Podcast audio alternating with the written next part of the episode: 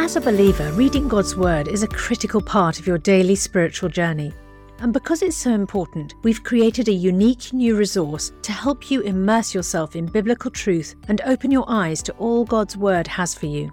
It's a free PDF download called The Word 1-to-1 that takes you on a guided journey through John chapter 1. With biblical text and short commentary, each page provides insights that will strengthen your faith in an easy-to-read guided format. There's truly no other resource like this. Download your free PDF copy today at premierinsight.org/resources. That's premierinsight.org/resources.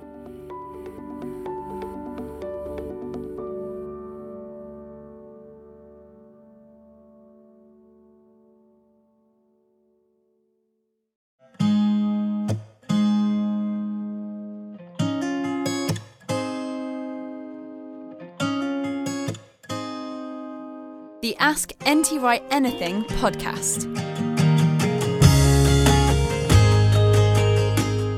Hello, welcome back. It's Justin Brierley and the show brought to you in partnership with NT Wright Online, SPCK and Premier Unbelievable. I'm Head of Theology and Apologetics at Premier. We love answering your questions on this show. We've got some really interesting ones today on the church, vaccines, government and the case for civil disobedience. Thanks to Adam, who tweeted that he finds the podcast really helpful that we run, Unbelievable and Ask NT Wright Anything in particular.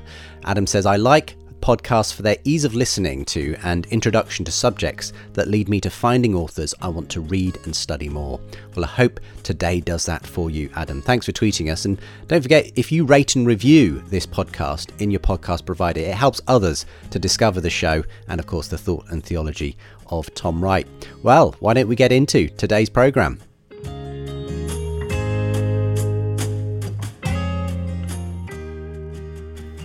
Well, welcome back to another edition of the show. Always a pleasure to be joined by Tom Wright for these dives into your questions today, looking at various issues around government and authority.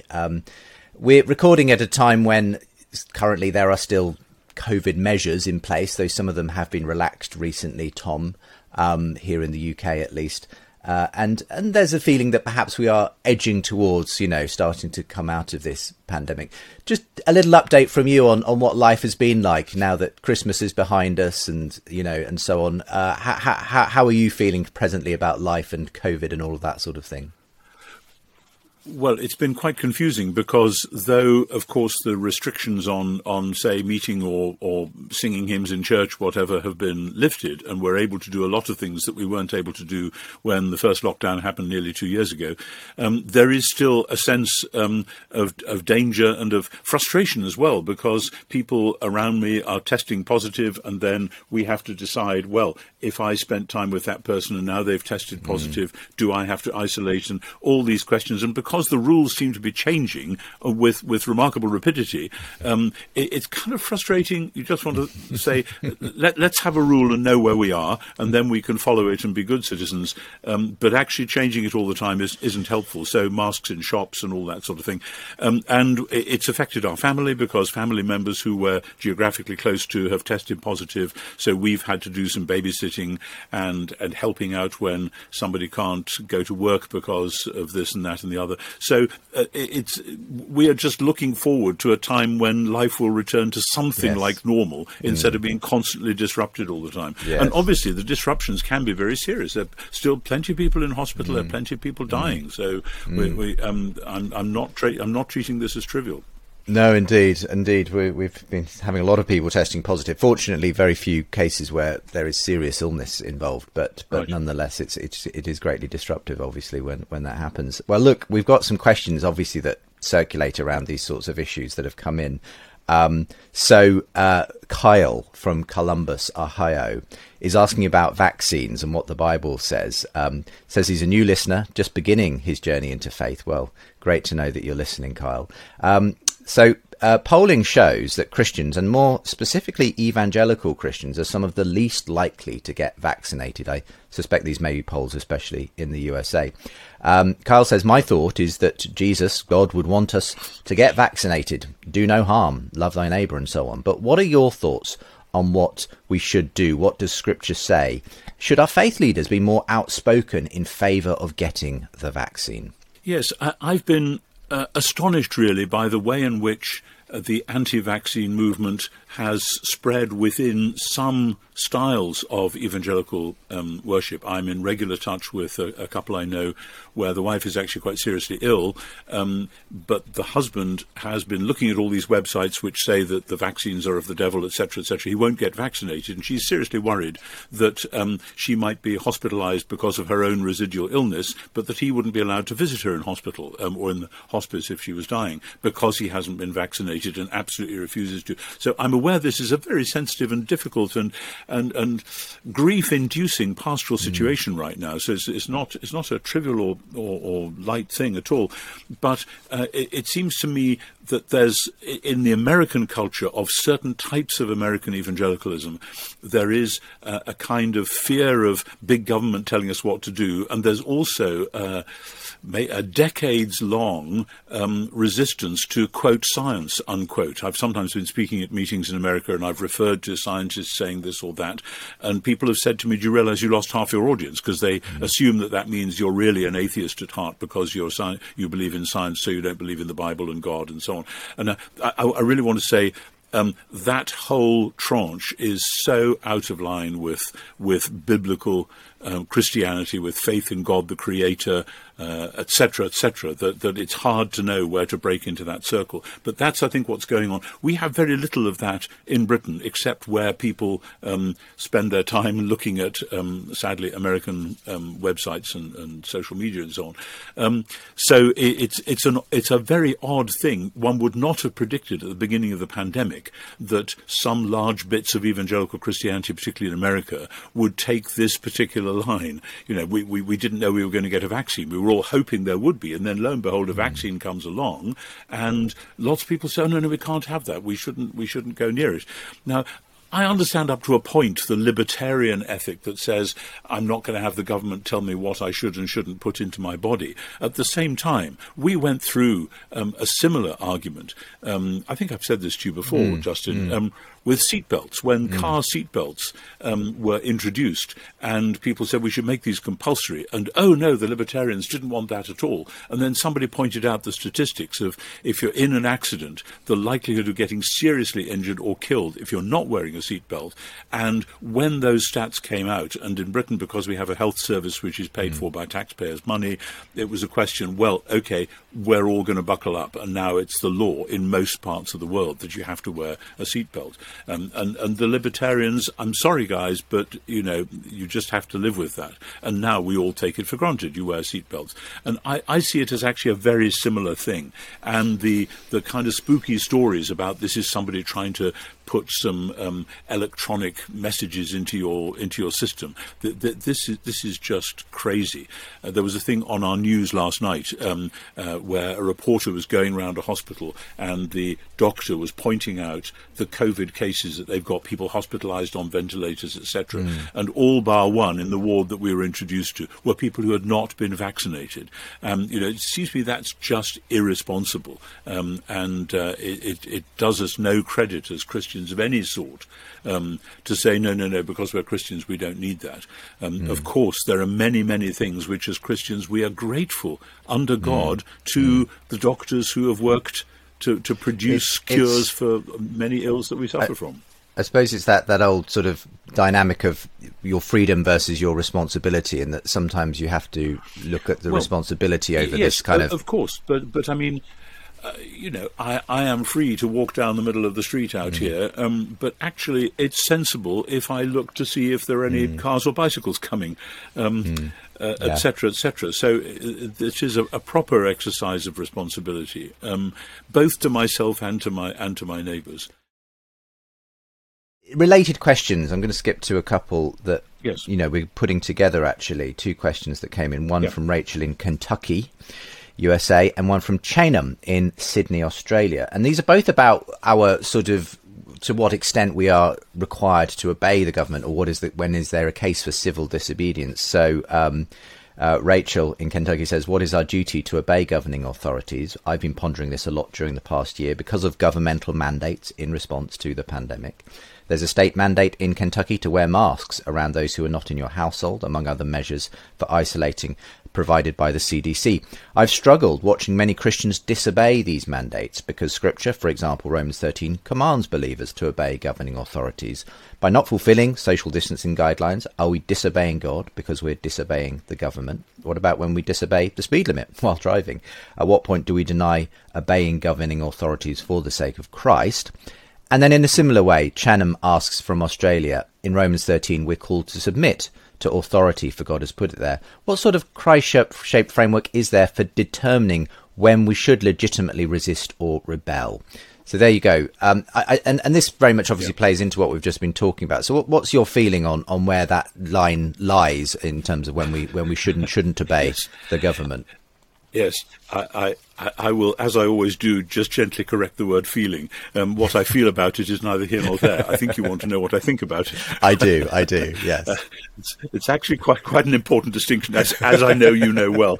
I do, yes. But Romans 13 is really important. And, of course, Paul is writing Romans in the mid-50s when Nero has just become emperor. And, OK, the early days of Nero, people didn't quite realize what a monster he was going to turn out to be in the next decade. But Paul knows perfectly well how the Roman system operates. It operates by violence, it operates by bullying, etc., etc. Paul is not saying that the Roman system is the perfect form of government, but the answer is that actually anarchy is always even worse than tyranny. Ask anyone who was in Iraq after the fall of Saddam Hussein. And the anarchy which follows when you remove a tyrant but don't have a stable government to put in place is pretty terrifying.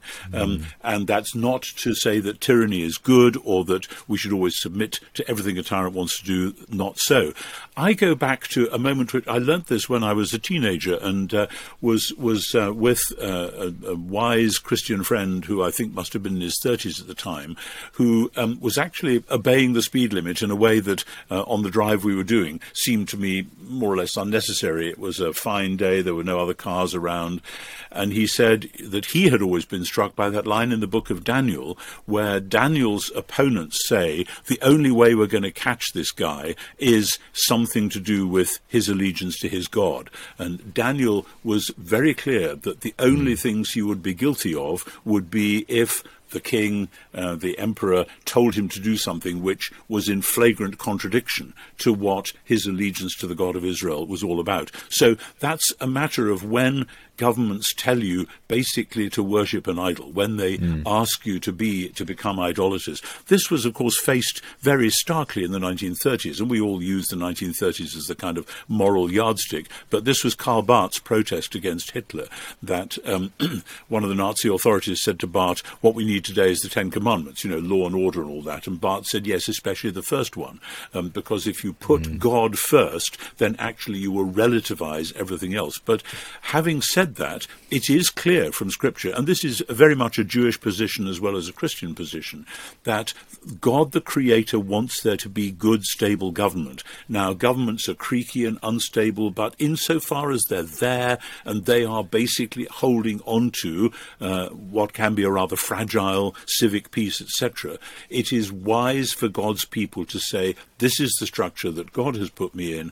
I don't particularly like this law. I don't particularly like the rates of tax I sometimes have to pay, but this is what the law says. Romans 13 says, go ahead and pay the tax, which I'm sure was much steeper in Paul's Roman day than it would be here for us.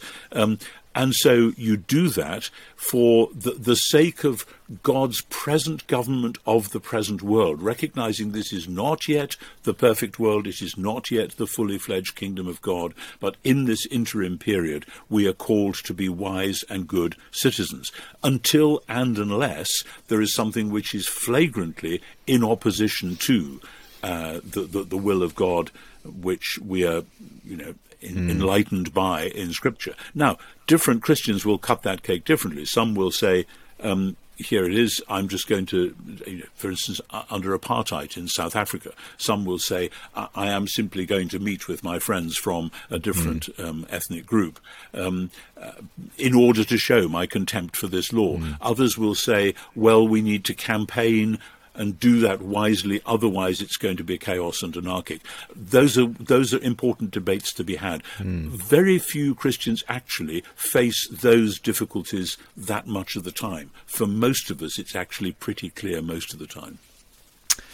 Final question then, and this one sort of relates to a specific issue where there might be an area where our freedom of conscience might butt up against the state. Certainly has been the case, you know, in previous eras and during the world wars and so on, where we're looking at pacifism. Now, Nathan from Nottingham asks, and it's quite a long question, but I'll ask it in full.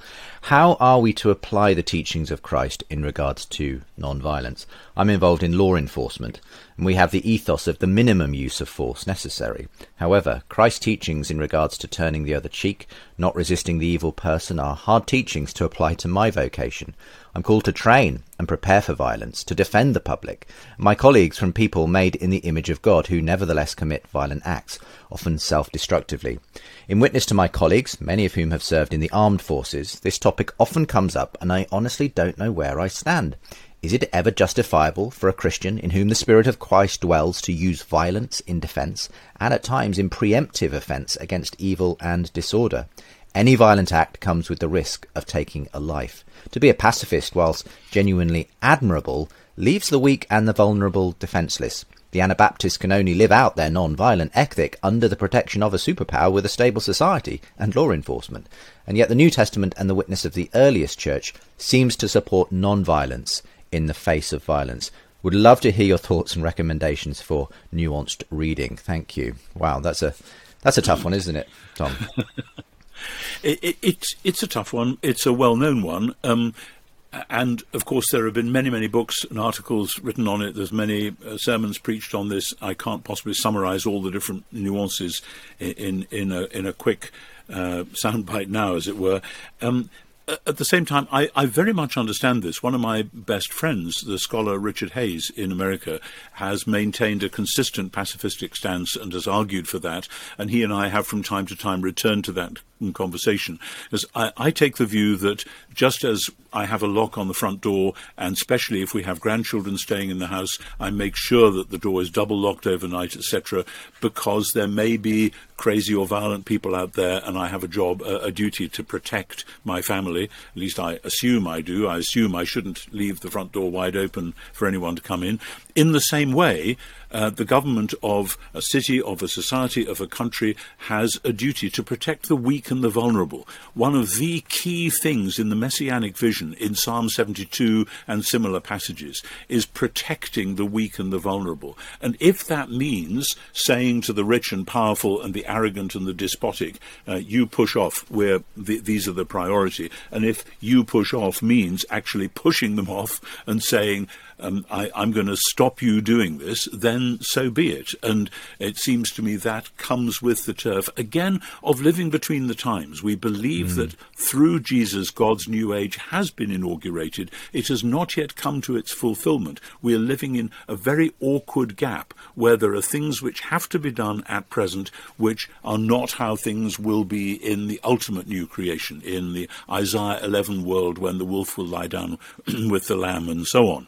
And so it seems to me that the vocation which Nathan from Nottingham has to be a law enforcer is hugely important. It's part of what the rest of us need, and we are grateful to people who do that job, because if it were known that there were no law enforcement, then pretty soon people would start to take advantage of the weak and defenseless, as they do anyway through 1,000 different ways. And the internet, of course, is full of people taking advantage of the unsuspecting, but people doing so physically and violently and brutally. That would be happening all over the place if there were no police force. And yes, police sometimes have to restrain people, and I like that idea of the ethos of the minimum use of force necessary, but who's to say what that minimum is in the time and in the heat of the moment? And I think we most of us fully understand that that's a difficult decision to have to be made, and that sometimes people do get it wrong.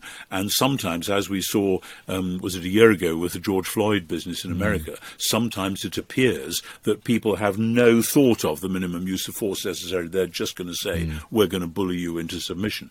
And so these are things which we hope and pray that the forces of law and order will be well trained in. And that's really difficult. And it seems to me the job of being a police chaplain, like the job of being an army chaplain, is to be with people while they're facing and making very difficult decisions like that.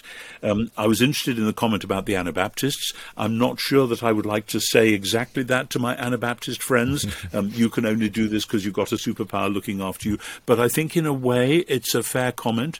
But of course these debates go way back to, you know, if an axe murderer comes to the door and asks, is so-and-so in the house, do you tell a lie and say, no, they're not here? Or do you say, because I believe in telling the truth, actually, yes, they're in the second room on the right, you know, and then we're complicit in murder. So those are the kind of standard test cases. But I think for the normal run of things, we as a society rely on law enforcement because there are people who sadly will very much take advantage of the weak and defenseless otherwise.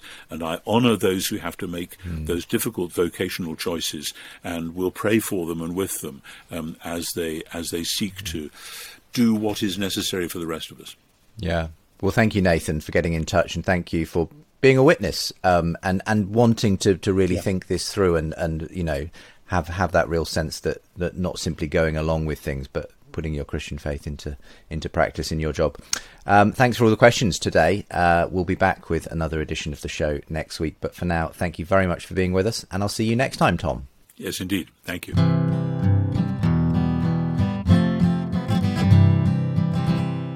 Thank you for being with us. Next time, works and work, i.e. doing good as a sign of our salvation. Is that something Tom endorses or not? What about showing off our good deeds on social media? Plus the question of work itself, as in a career. What's a healthy attitude to that kind of work?